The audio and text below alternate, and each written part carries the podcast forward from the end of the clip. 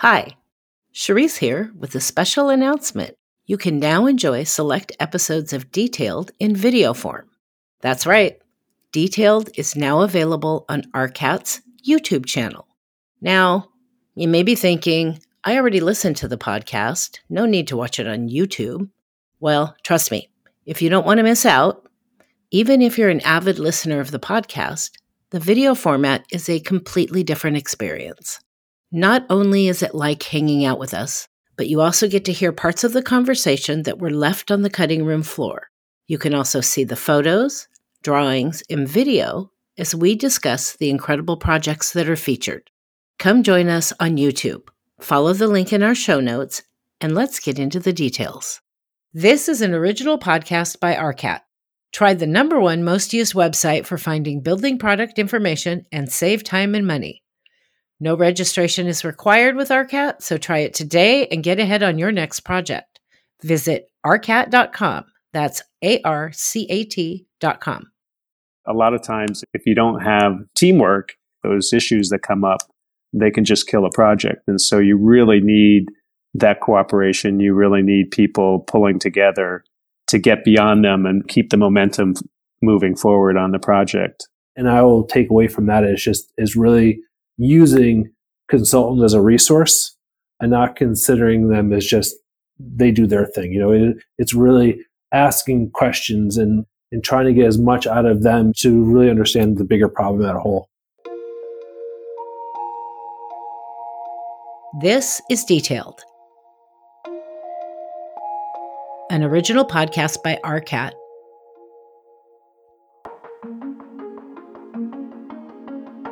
I am your host, Cherise Lakeside, Senior Specification Writer at RDH Building Science and fondly known as the CSI Kraken.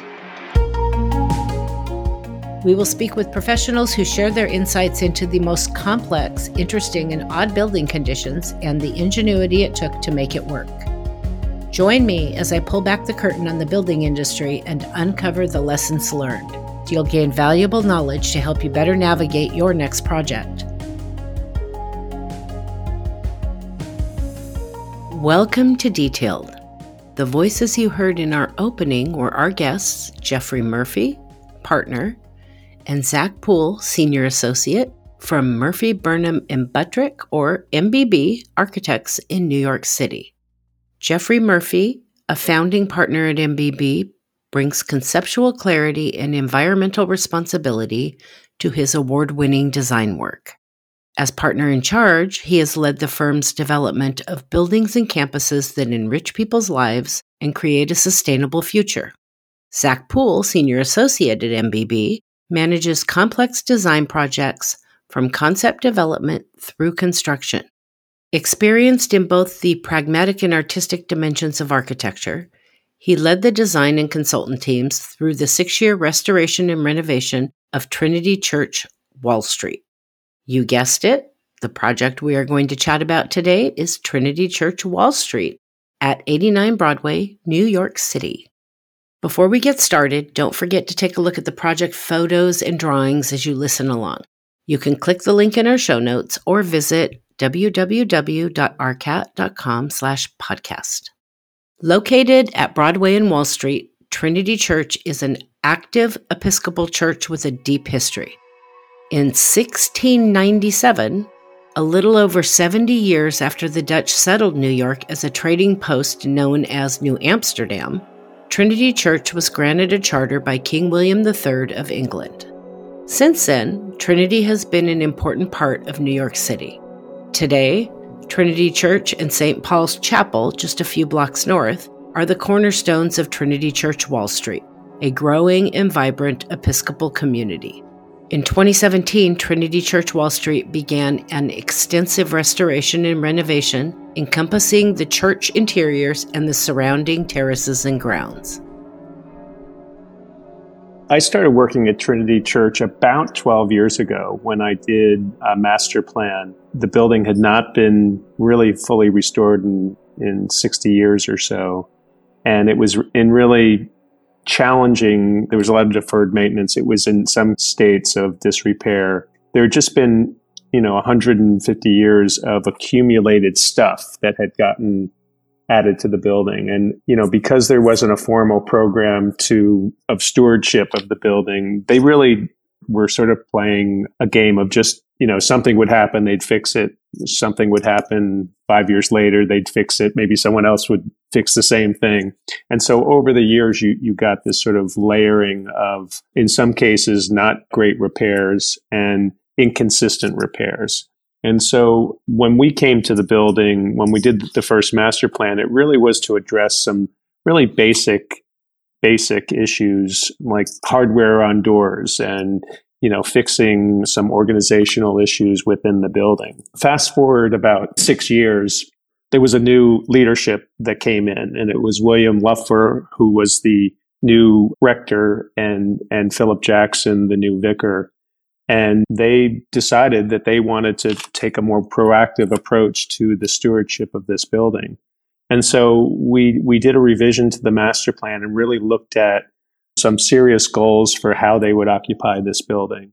The first goal that emerged was really this interest in turning the building back to a place of focused on worship. Before, over the years, it, there were some spaces that had become almost multi purpose spaces, and there were spaces that were designed in a very kind of utilitarian way that architecturally didn't really jive with the beauty of the sanctuary. So that was one thing, essentially enhancing worship and making sure that that could happen.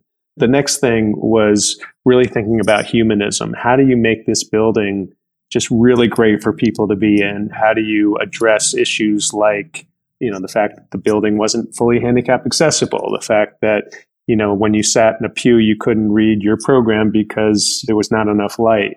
The fact that it was noisy, you know, the acoustics weren't ideal because you heard so much outdoor city noise.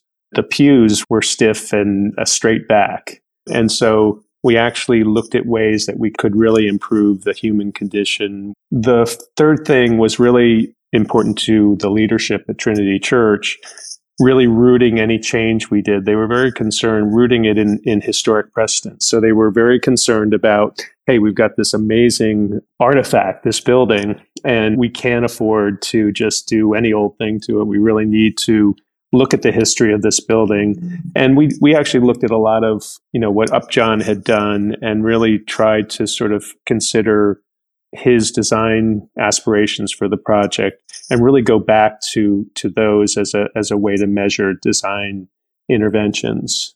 And then finally, sustainability was, of course, a, a very important part of this, where you know everything from you know the protective glazing that we put on the stained glass to the insulation we put in the attic to how we treated the doors to how we increased duct size at the HVAC system really had an impact on the energy performance of this building and, and trying as hard as we could to increase that. I'll say that, you know, one of the things that was so amazing about the initial planning project with our client was just how open and receptive they were to you know making a lot of these fundamental changes in the building and really recognizing you know the importance of good stewardship of this building and, and, and sort of resetting the dial so that from moving forward, you know, this building would continue to be in good shape and not having to do such a big project down the line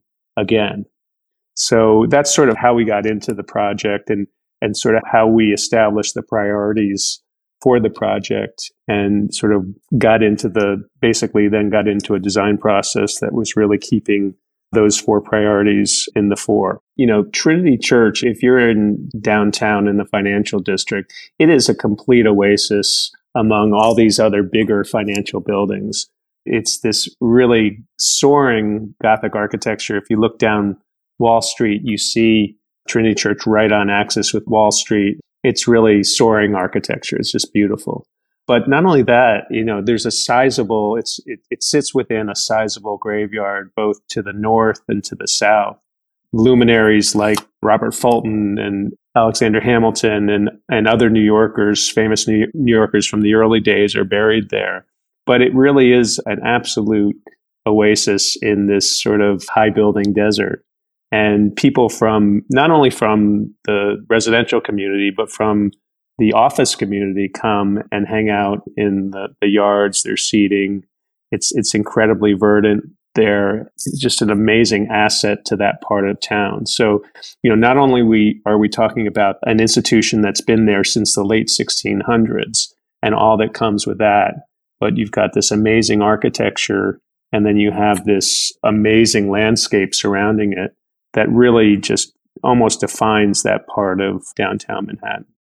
As Jeff mentioned, the architect for the existing building was Richard Upjohn, a British born American architect who immigrated to the United States and became most famous for his Gothic revival churches. Richard Upjohn was actually a builder by trade. He was born in the UK, came to the US, and Trinity Church, the church that stands there now, was a third iteration of the church. And there was a large fire after the second one, and he was brought on to help rebuild it and convince Trinity's vestry that should be torn down and, rebuilt. And I think partially that was so he could get the commission. And actually, there's a great story about Upjohn when he finished the church. He wanted to put a, a gilded crucifix cross on the top of the steeple. The church was very adamant not to. He had the workers put it on top and told them instantly take down the scaffolding afterwards. And that's why it's still there now, which I think is a great story. But what's interesting about Upjohn is that afterwards he, he designed a number of churches throughout the Northeast, but then became one of the co-founders of the AIA and, and became a, was a president of the AIA for a little while. So I think that's a very interesting sort of chapters in his life, you know, going from a master builder in England to now becoming, you know, founder and president of AIA in, in the US. The first Trinity Church building was a modest rectangular structure with a gambrel roof and small porch. The second church building was 200 feet tall and longer and wider than its predecessor. Finally, the third and current iteration introduced a soaring Gothic Revival spire surmounted by a gilded cross that, at the time, dominated the skyline of lower Manhattan. Built in 1846, the church was designated as an historic landmark. This would be its first large scale renovation in 60 years. This project happened at an interesting point in sort of Trinity's history. Downtown Manhattan had always been a commercial district. And in the last 10 years, more and more residential buildings are, were going up. And I think Trinity really saw this as a great opportunity to become a parish, have a parish within the church. They were always considered themselves a parishless church. So Jeff's point about really sort of understand uh, them understanding that the artifact that they had and had in the responsibility of keeping it, but also they have to respond to the growing population that in their congregation is growing as a result. So I think it was just a perfect timing for all those aspects coming together. As part of this effort, Trinity's leadership moved community programs to neighboring buildings. MBB's mandate then was to enhance and refocus the church's role as a house of worship and a performing arts space. The church as a whole is about 30,000 square feet. It's not enormous, but it's not small. It has a sort of a standard central nave with side aisles with a chancel and altar at the end, which was built, like we said, in 1846. It has been added on a number of times over the years. In 1877, they added on to the back of the church, uh, a small addition. In 1912, they added to the north, they added a chapel, a small chapel and then in the 1960s, they added on the other side of church a structure that housed a lot of miscellaneous program. There might have been a museum in there at one point. There was a gift shop. There was there was a little bit of everything. And so as a result, you have this sort of amalgamation of like all these different structures of different time periods put together. And then the the nave, as Jeff had mentioned, was in disrepair, you know. So that was sort of what we started with it's always good to sort of start with before and after because I think the success of the project was is it looks as if it's always been there. And we were really charged at looking at everything, you know, touching every surface, questioning everything and making sure that asking question, why is it there? Should it still be there? Should it be decluttered? And that was really what we addressed during that master plan phase is really sort of establishing that scope. And we looked at everything from the stained glass windows to some of the decisions that are made in the 1960s, you know, to the flooring system. Some of the the chancel floor where the altar was was added on with wood parquet floor for some odd reason. You know, so we looked at everything. You know, we and started from square one, understanding what can we do to best support their needs, their current needs, because there was not a time of influence that we could say we should bring this whole church back to 1846 because of those additions. So we really had to start thinking about what made the most sense. And I think what ended up being was we took each area and made a decision if it's an historical element, this should be brought back to a certain era and not be so dogmatic about it has to be this and be a little more realistic about it. With the goal of of the church sort of meeting their current needs. It's a it's a building. It needs to live with with the congregation, with the clergy of today, and not just be stuck in you know a certain time period. You know, for instance, we ended up bringing back the procession. So a procession used to happen from the sacristy to the back of the church to start a service, right? So, and that would happen by actually going from the sacristy outside, going to the back of the church and coming inside. But the sacristy was actually farther away. So we moved the sacristy closer and we actually uh, added this modern awning, glass and steel awning that connected the sacristy with the back of the church so that on a, on a rainy or inclement day of inclement weather, they could easily get back and forth. We ended up adding uh, what's called the wrap room, which is sort of a you know, sort of a green room, if you will, or a place where someone getting getting married might might wait prior to a service. We actually found this wonderful space called the vestry room. And behind the altar, they had put a couple of bathrooms back there and, an, and another office and some, some um, miscellaneous storage. When we took that all apart, we actually found this extraordinary room could exist back there. It's, they sort of use it for their leadership meetings sometimes but that room just didn't exist. And then on the second level of the Manning wing, the 1950s edition, we added these amazing music practice rooms. There's a, a studio up there for their for their television broadcasting, but basically based the design off of some performance spaces in Lincoln Center and gave them a you know a first rate choir practice room up there. So we were able to again take spaces that were sort of in the wrong place and not necessarily serving worship and, or their music program and really make them purpose built to support those things. The charge was to advance three goals at once the application of high performance glazing and insulation to help conserve the church's historic stained glass windows, quiet the air handling systems, and dramatically improve energy performance. Beginning with a master plan to guide the intricate renovation process, MBB balanced historic preservation techniques with modern infrastructure and accessibility requirements. This was a massive endeavor. MBB needed to bring everyone to the table and leverage all expertise. The first is that just really understanding that to do an integrated design that everything is interconnected. We had this really fantastic design team that included about 18 consultants. I had Zach, I had my partner Mary Burnham, and a number of people in our office. We had this great client that rounded out the design team. And really by putting all of the consultants in a room regularly, we came up with solutions that just would never have happened otherwise. So I'll give you an example. The folks from the music department came to us and said, We love the acoustics here. Don't change a thing. And that was a tall order because there was a lot of work that we had to do. So we worked with this really fine consultant threshold out of Chicago to really get our arms around the acoustics of the space. What we also realized was that so we were going to fix the stained glass and put protective glazing on the stained glass. Well, that had an impact on on acoustics, and you know we were going to change the HVAC and increase the ductwork, and that was going to have a profound impact on on the acoustics.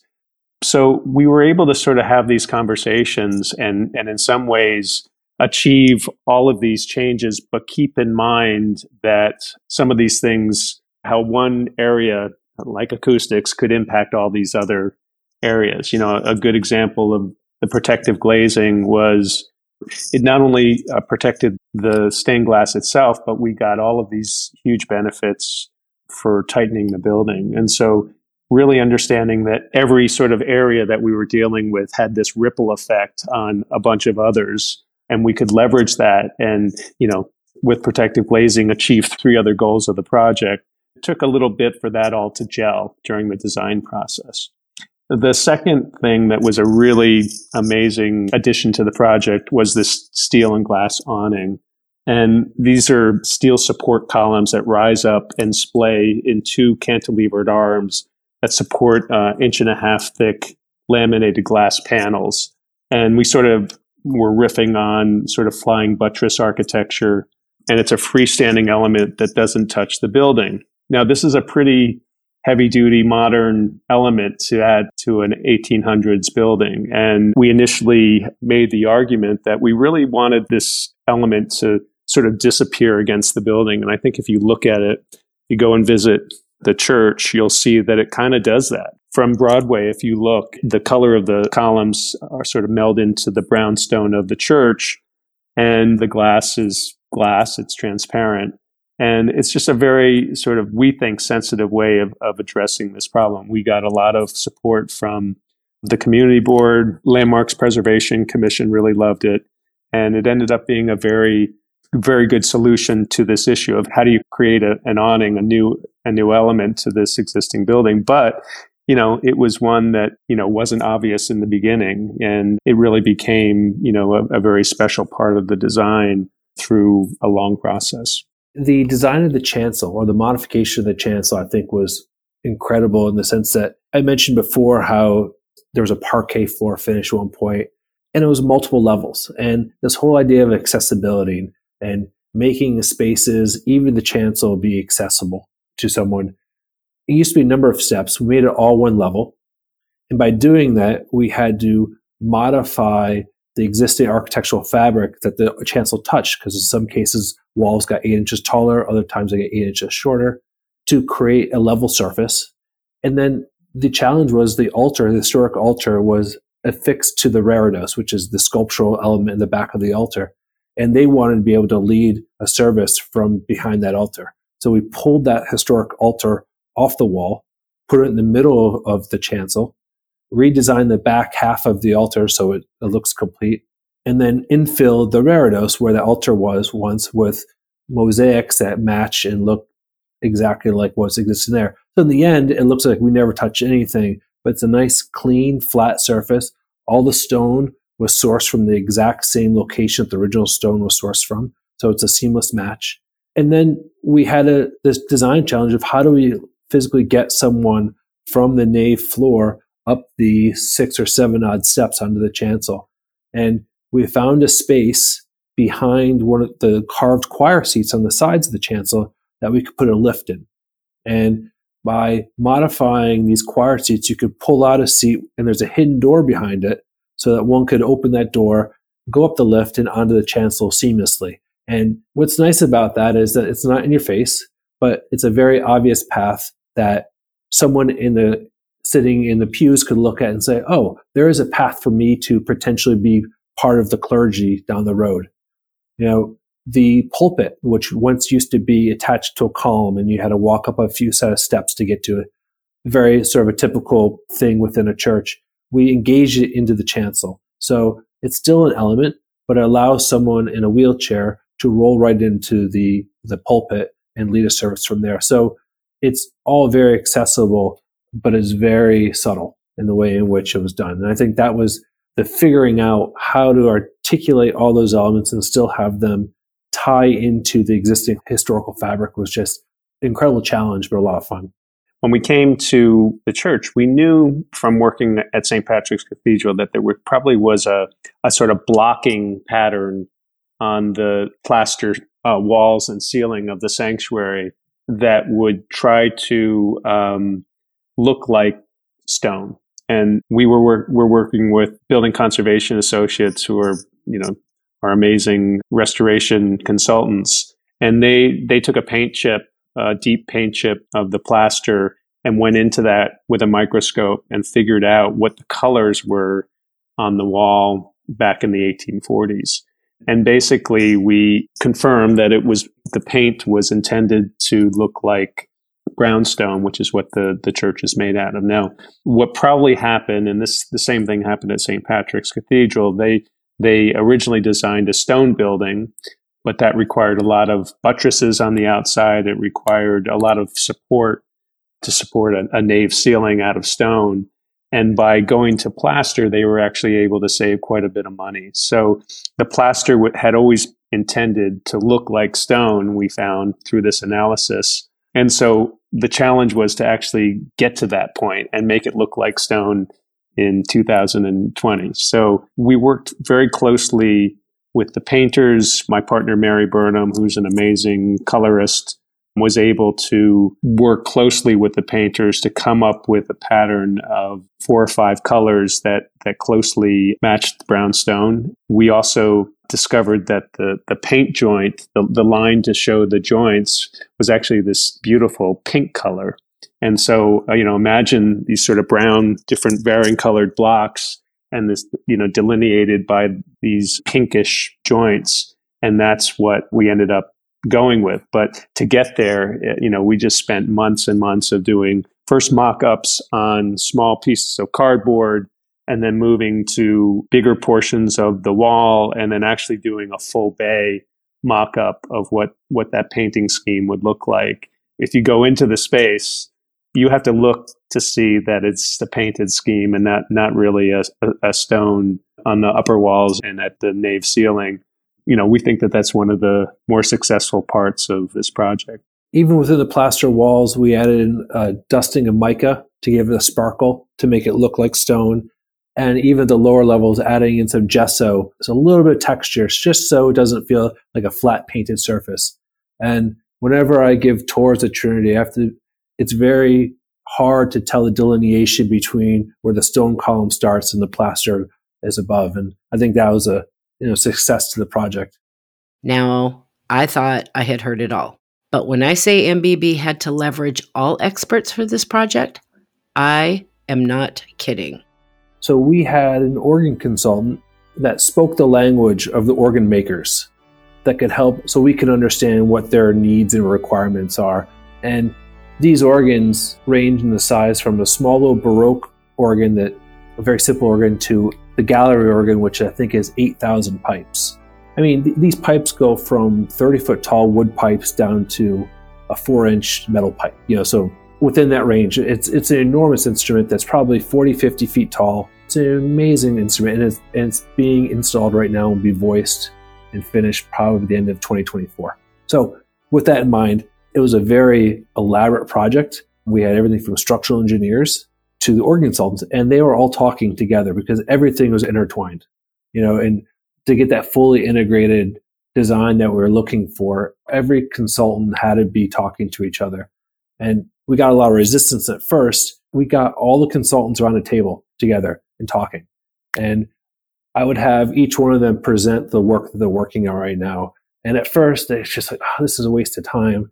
But it was amazing some of the stuff that came out of those conversations that no one had ever thought about prior. You know, we had two consultants that never really had worked together talking to each other. We had an archaeologist as a consultant because we are doing so much work in and around the outside of the building within the graveyards. We needed someone there to make sure that during digging that they're sifting through every piece of dirt, making sure there are not any remains. You know, Trinity Church has been a graveyard since 1600 there obviously there's a tremendous amount of mark graves, but then there aren't. And so we wanted to make sure that the proper protocol was set and that if human remains were found, it could be reinterned by by the church into a, into a safe spot. So you know, we had our civil engineer working with archaeologists, who's then also working with the excavator. So it was just putting people in a room that never worked together, but getting sort of the, the, the best possible outcome out of it. I think BCA, Building Conservation Associates, were amazing partners and really working with us to identify the restoration scope and trying to figure out the proper repair. We had everything for, like Jeff mentioned, the plaster. We had uh, historic stone carvings, wood carvings, everything above. You know, had to be looked at and addressed. What? How do we resolve this issue? We have a missing element. Is it recarved or is it cast? And are we making a deliberate attempt to recreate it, or are we saying that we know this element was lost and let's put back something so a future campaign knows it's not original? So all those conversations are happening constantly and working together as a team. Our lighting designer, Melanie Freundlich, was incredible working with her. And this church originally was incredibly dark. One of our main goals was to lighten this up and and how do we embed lighting into the building to enhance the architecture without making it you know all about the light source and working with her designing these light sources and then more importantly designing these new pendant light fixtures that had never been in the church before.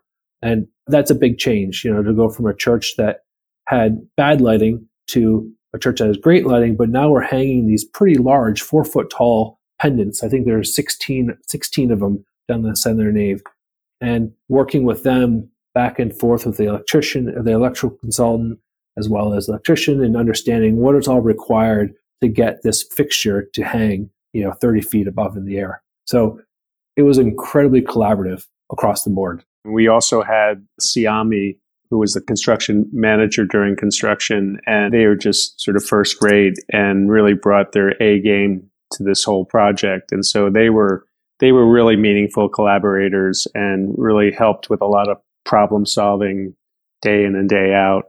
And then, you know, I go back to our client, you know, we, we were working with Reverend Lupfer, Reverend Jackson, and then later Michael Bird, who's now the vicar. And then we had two sort of folks on the ground, Luke Johns and Dave Maddox, who were just real facilities professionals who could make decisions and really keep the project moving. So when we say when we say this, you know, probably everybody talks about a team effort, but I think in this project it was a real team effort. And you know, we had we had construction meetings in Sciame's office down the street every week, and there could be 24 people in those meetings. So we were doing a lot of coordination, and I think we we were able to get the best out of our consultants.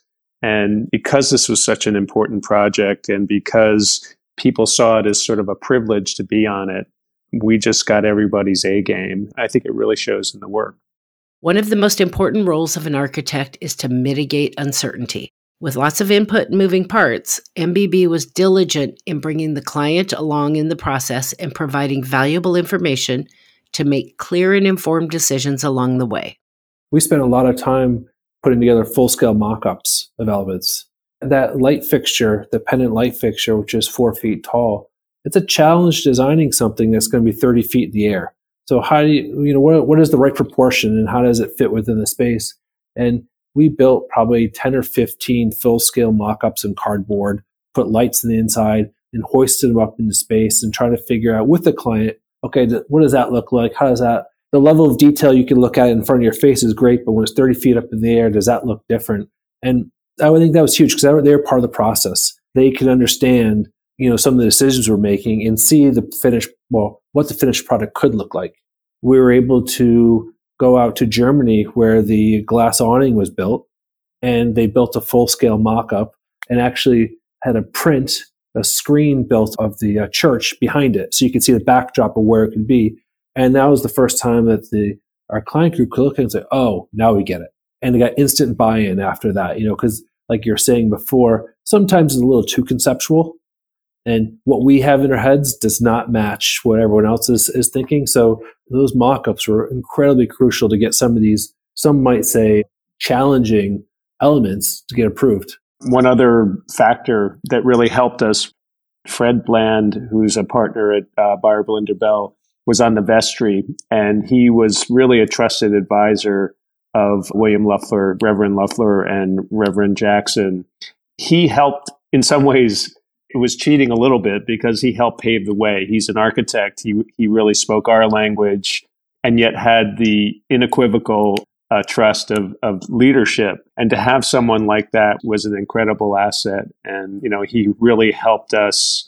You know, on some of the critical design issues like the lighting and like the awning really helped helped us push some of these things over the edge and we're really grateful for his participation like that Having this type of client engagement in the process, including construction, provided added benefits. I mentioned Reverend Jackson, who was the vicar initially when we started the project. He's now the rector. he was really great to work with. And he was so fascinated by the construction process. He really hadn't been involved with a project of this magnitude before, but he was all in and just really enthusiastic about it. And I remember during construction, when they were doing, or during de- demolition, when they were demolishing the Manning wing, and all of a sudden, behind these sheetrock walls, there were these beautiful fragments of the original Trinity building, whether they were buttresses or whether they were just details of the building that had been covered up for the last 70 years. And he said, this is just beautiful. How can we cover this up again? So one of the one of the fun things about the project was sort of taking some of those moments and actually revealing them and putting them in the spaces so that you could understand that this is what was there originally. And it was just so interesting that he saw that as, you know, he saw the opportunity of that and was very excited about revealing that and enabling people to see what was there before. The unexpected discovery of hidden architectural elements was a bonus for the project. One of the key elements of the restoration, from the beginning, centered on the historic, brilliantly colored stained glass windows, which art historians consider some of the finest early American stained glass. The glass received a full offsite conservation treatment, while non historic clerestory windows were redesigned and replaced using contextual precedents. We had from Liberty stained glass, Brion Van, Van Voorst, and then from on loan from the Metropolitan Museum of Art, we had Drew Anderson, who's a, a stained glass conservator and specialist.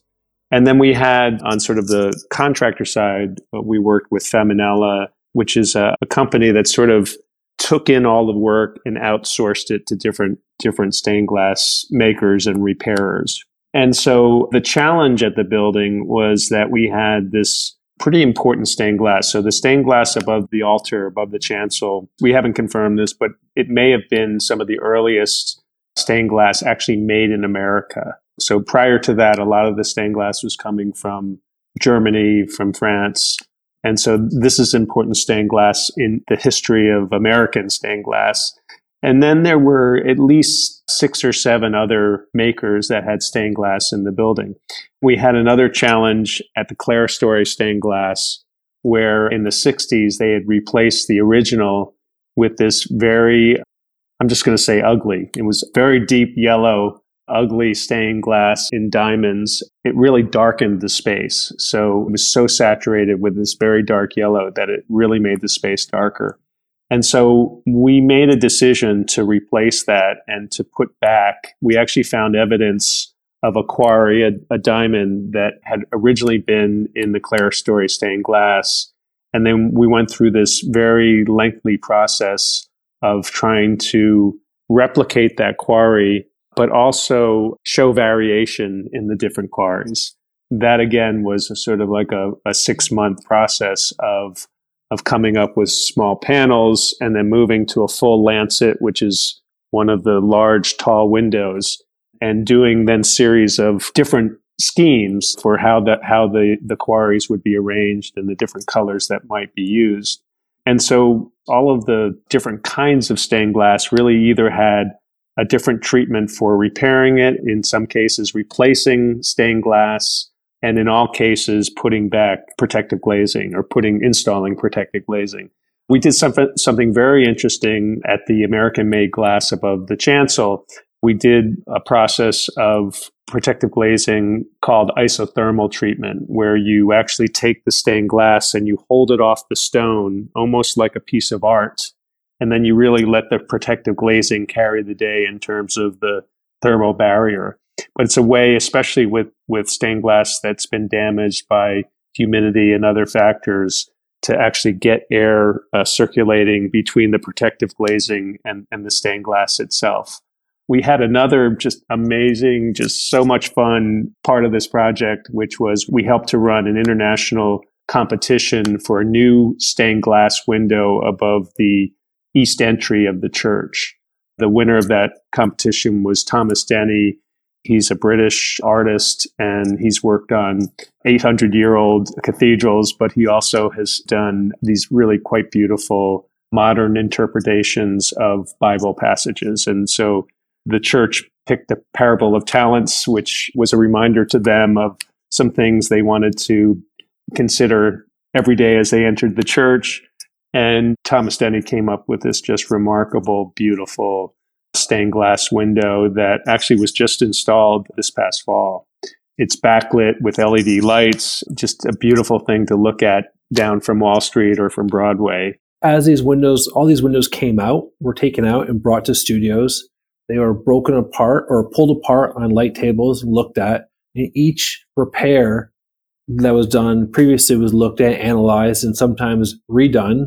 Or you know, so everything was looked at in a fine tooth comb in some windows, we found that 80% of the window was bad replacements, and that just became a new window. Where others where it was good, just bad cracks or bad missing elements. So it was really taking case by case basis and, and looking at these windows, and they look great as a result. You know, there's colors shining on the floor of the church that never were there before. It was it's just cleaned. It's, they're better. They're just better windows as a whole. An interesting result of the stained glass restoration was its contribution to the energy performance efforts. You know, the stained glass had missing, we call them quarries, these little diamonds that, or in some cases, chunks of quarries missing. And so effectively, you have this very thin piece of glass at all of these windows, but then you had big openings in, the, in those windows to boot. So by simply repairing the stained glass. And then in some cases where there wasn't one, putting on protective glazing, which is a, you know, about a quarter inch piece of laminated glass that has some performance properties. You're doing a lot towards tightening up the building and making it leak less. The stained glass is now protected from the elements by unobtrusive high performance exterior glazing, allowing for a vented cavity to prevent condensation. The glazing also quiets the interior, allowing worshippers and concert goers to enjoy subtle vocals and three new pipe organs. The restoration also included the central nave and the modification of the chancel, the elevated area surrounding the altar. Above the nave's restored stone arches, newly painted trompe l'oeil plaster walls simulate cut stone blocks following Richard Upjohn's original design. Balancing historic preservation techniques with modern infrastructure proved to be a challenge in more ways than one. We installed a brand new electrical service into the church. And not only does it have sort of standard electrical needs, but it also has a state of the art broadcast room. So there's the AVIT component and fiber lines. And we had to find pathways for all this conduit to go throughout the church. And one of the first things we wanted to make sure is that you couldn't see any of the conduit. So we have on the columns, we have speakers, we have cameras, we have fire strobes, and we want all the, the conduit hidden. And at the beginning of the process, we, we said, well, let's figure out a way to route it all from the top down. So instead of the easy solution is let's go up to the base of the column, but you're going to see that conduit. And one of the benefits of that plaster finish was that there was, you know, a cavity, three, four inches of cavity behind. So we could use it as a perfect chase to run and easily repair the plaster where we had to. But that's for like one or two pieces of conduit. Through the, the middle of the nave, we had a trench that was five feet wide by three feet deep, stacked with conduit. And in trying to find pathways through this church that's been renovated every you know 50 years so everything everything's a slightly different uh, structural system. So finding pathways and creating openings in old masonry walls with steel sleeves to create the structural support was a feat in itself. I felt like for a good six months all we talked about was electrical conduit. And then we had to run the conduit up through where this future organ the 8000 pipe organ i mentioned and working closely with the organ makers trying to find we called the no fly zones because they hadn't quite developed the design of the organ yet. They knew generally what it is, but we didn't know where it was. And we had to get conduit from the ground up to the attic. And where can we go? And where are the bends? And how many times can we make a 90 degree turn before we need to have another pull box? You know, down to that level of detail really affected the design a lot of these spaces because it all had to be hidden. So where can we integrate it completely so it goes away, but still, you know, meet the needs or the requirements, better yet, of the design? The formerly dark interior is gently illuminated by custom designed LED pendants, clerestory sconces, and discreet ceiling lights.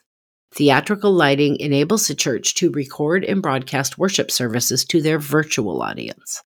MBB Scope also included improvements to the exterior, including accessibility upgrades to the building and grounds, making the site more welcoming than ever. When we came to the project, they had recently done some work on some of the roofs, some of the metal roofs, and they had over years done repointing and work on some of the stone. But we picked a line about 35 feet high and essentially bought both cleaning and repointing of the stone up to that height. We did have some flat roof work that we worked on, certainly worked on some roofs to accommodate the new organ. One of the biggest things we did was actually make, uh, I mentioned, make building handicap accessible. We did that by actually putting ramps on either side of the building at the north and south vestibules and then that came up to the height of the nave and then and then on both sides of the north and south side of the church we connected the vestibule at the east side with the sacristy on the west side and then on the north side of the building connected the vestibule on, on the east with all saints chapel to the west and so these became sort of new landscape elements they have a sort of bench on them that's friendly to people and then they serve the purpose of actually creating the height of the church on them to make the access to the building that much easier. Before we started, the yard was not handicap accessible. You couldn't actually get around the church. And so we actually added ramps, new paved ramps that would enable someone to circumnavigate the church in a wheelchair. In the landscape, we did a lot to improve the pathways. We added lighting. We added earth and replanted the graveyards. And we actually culled some of the trees. Some of the trees were dying. We took them out and we replaced them with new trees. And so, you know, it enabled this landscape that wasn't that verdant to actually be more verdant and beautiful and, and green. So, so that was a, what we saw as a big success of this. There were sort of also nitty gritty things like the cast iron fences that were these huge, heavy constructions and really important to enclosing the yard in some cases were had had fully deteriorated. So big sections of them were disassembled and sent down to Alabama to be sandblasted repainted and restored. There's a wall surrounding the site. We actually re- repaired that wall and in some cases replacing brownstone and re- repointed it and and really just cleaned it up and made it waterproof again we replaced the entire sidewalk on the south side of, or on the west side of the building.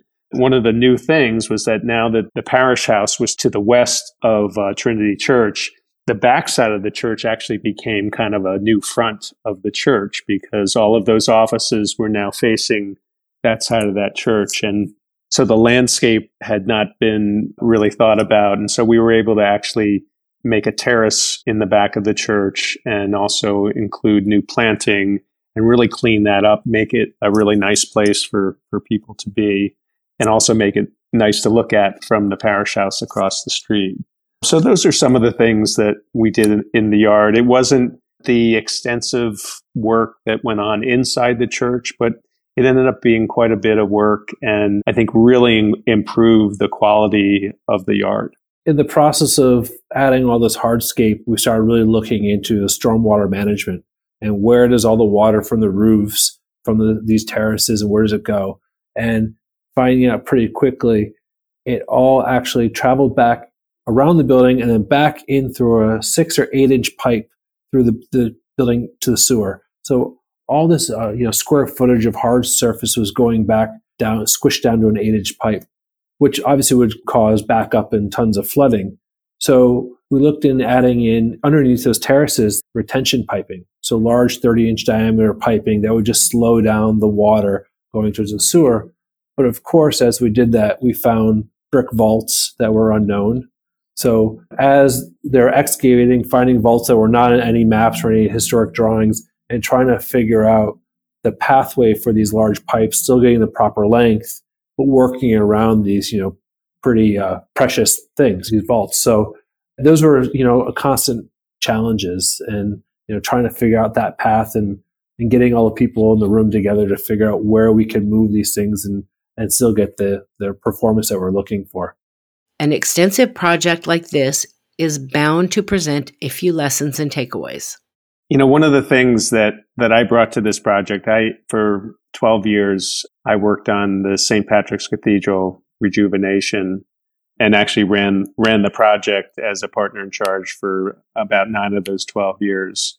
I learned so much on that project that when we came to this project, yes, things were different, but things were a lot the same. I mean, we we had building conservation associates. Uh, a lot of our consultants that worked with us on the St. Patrick's project came over to this project. We built the team around around that team in some ways. And I wouldn't discount that previous experience to how it benefited the Trinity project and how I could participate in that project and lead the project. So that was a really important thing. But again, you know, what I took from the St. Patrick's project and, and brought here, and we've said it again, again, is really just having the right people on the team that can do this level of work, but also can bring their commitment and their A game to, to the project. It's just how crucial that is, just building the right team. You know, sometimes there are just amazing projects out there that, that don't get it together because people are working in silos and and not really doing the best work that they can be doing as a result. So I know that this has been sort of a mantra during during this conversation, but it's really true. I mean, what I learned from St. Patrick's, what I learned from Trinity is really you've got to have the right people in the room to do exceptional work and to end up with successful projects. I've worked on maybe not the most well formed teams I think we all have at one point or another where just all the players didn't quite gel, or maybe an owner wasn't super open minded. I mean, there's a lot of different things that could make a team not work so effectively together. But I just don't see how you could do a project like this in the way that you have without a really amazing team. The other part of that is that, especially in a project like this, you're ripping apart a building and putting it back together again. Just so much can go wrong. And when stuff goes wrong, you just need people who are operating in good faith. You need people who just are thinking about the greater project as a whole to solve problems and solve the problem, get it behind you, move ahead. A lot of times, if you don't have teamwork, those issues that come up, they can just kill a project. And so you really need that cooperation. You really need people pulling together to get beyond them and keep the momentum moving forward on the project. I think a lot of it has to do with that flexibility. You know, most of my career has been working on either new buildings or a gut renovation of an existing building where you have a lot of control over what goes back. And in this case, we were stitching in new items into something that's very irregular and very irrational sometimes and and you had to be flexible. You had the big idea and then let's try to figure out how we can make that big idea work in this unique situation. And that's everything from me going back to a, a consultant saying, we got to look at this a fifth time because it's not quite working. And it's that teamwork. I, you know, we've, we've probably said teamwork a thousand times today, but it really, it really was the only way you could get this project to happen. And I will take away from that is just, is really using consultants as a resource and not considering them as just, they do their thing. You know, it, it's really asking questions and and trying to get as much out of them to really understand the bigger problem at a whole.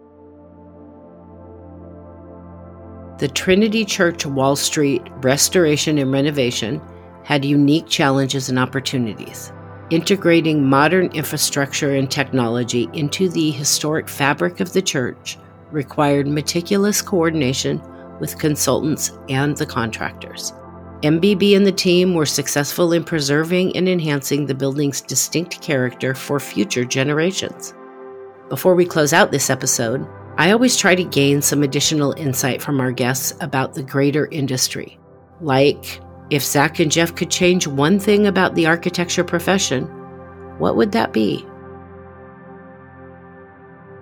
If somehow we could disassociate time and money, and so that, like this project we're talking about at Trinity Church, if you know we had the, the flexibility to design, detail everything on site, utilize as much of the experience of the contractors as possible, and really come up solutions there rather than having to force maybe solutions that we weren't aware, you know, that we tried or we designed that weren't quite right into existing condition. That would be great, right? That there wasn't a schedule and there wasn't money associated with that schedule.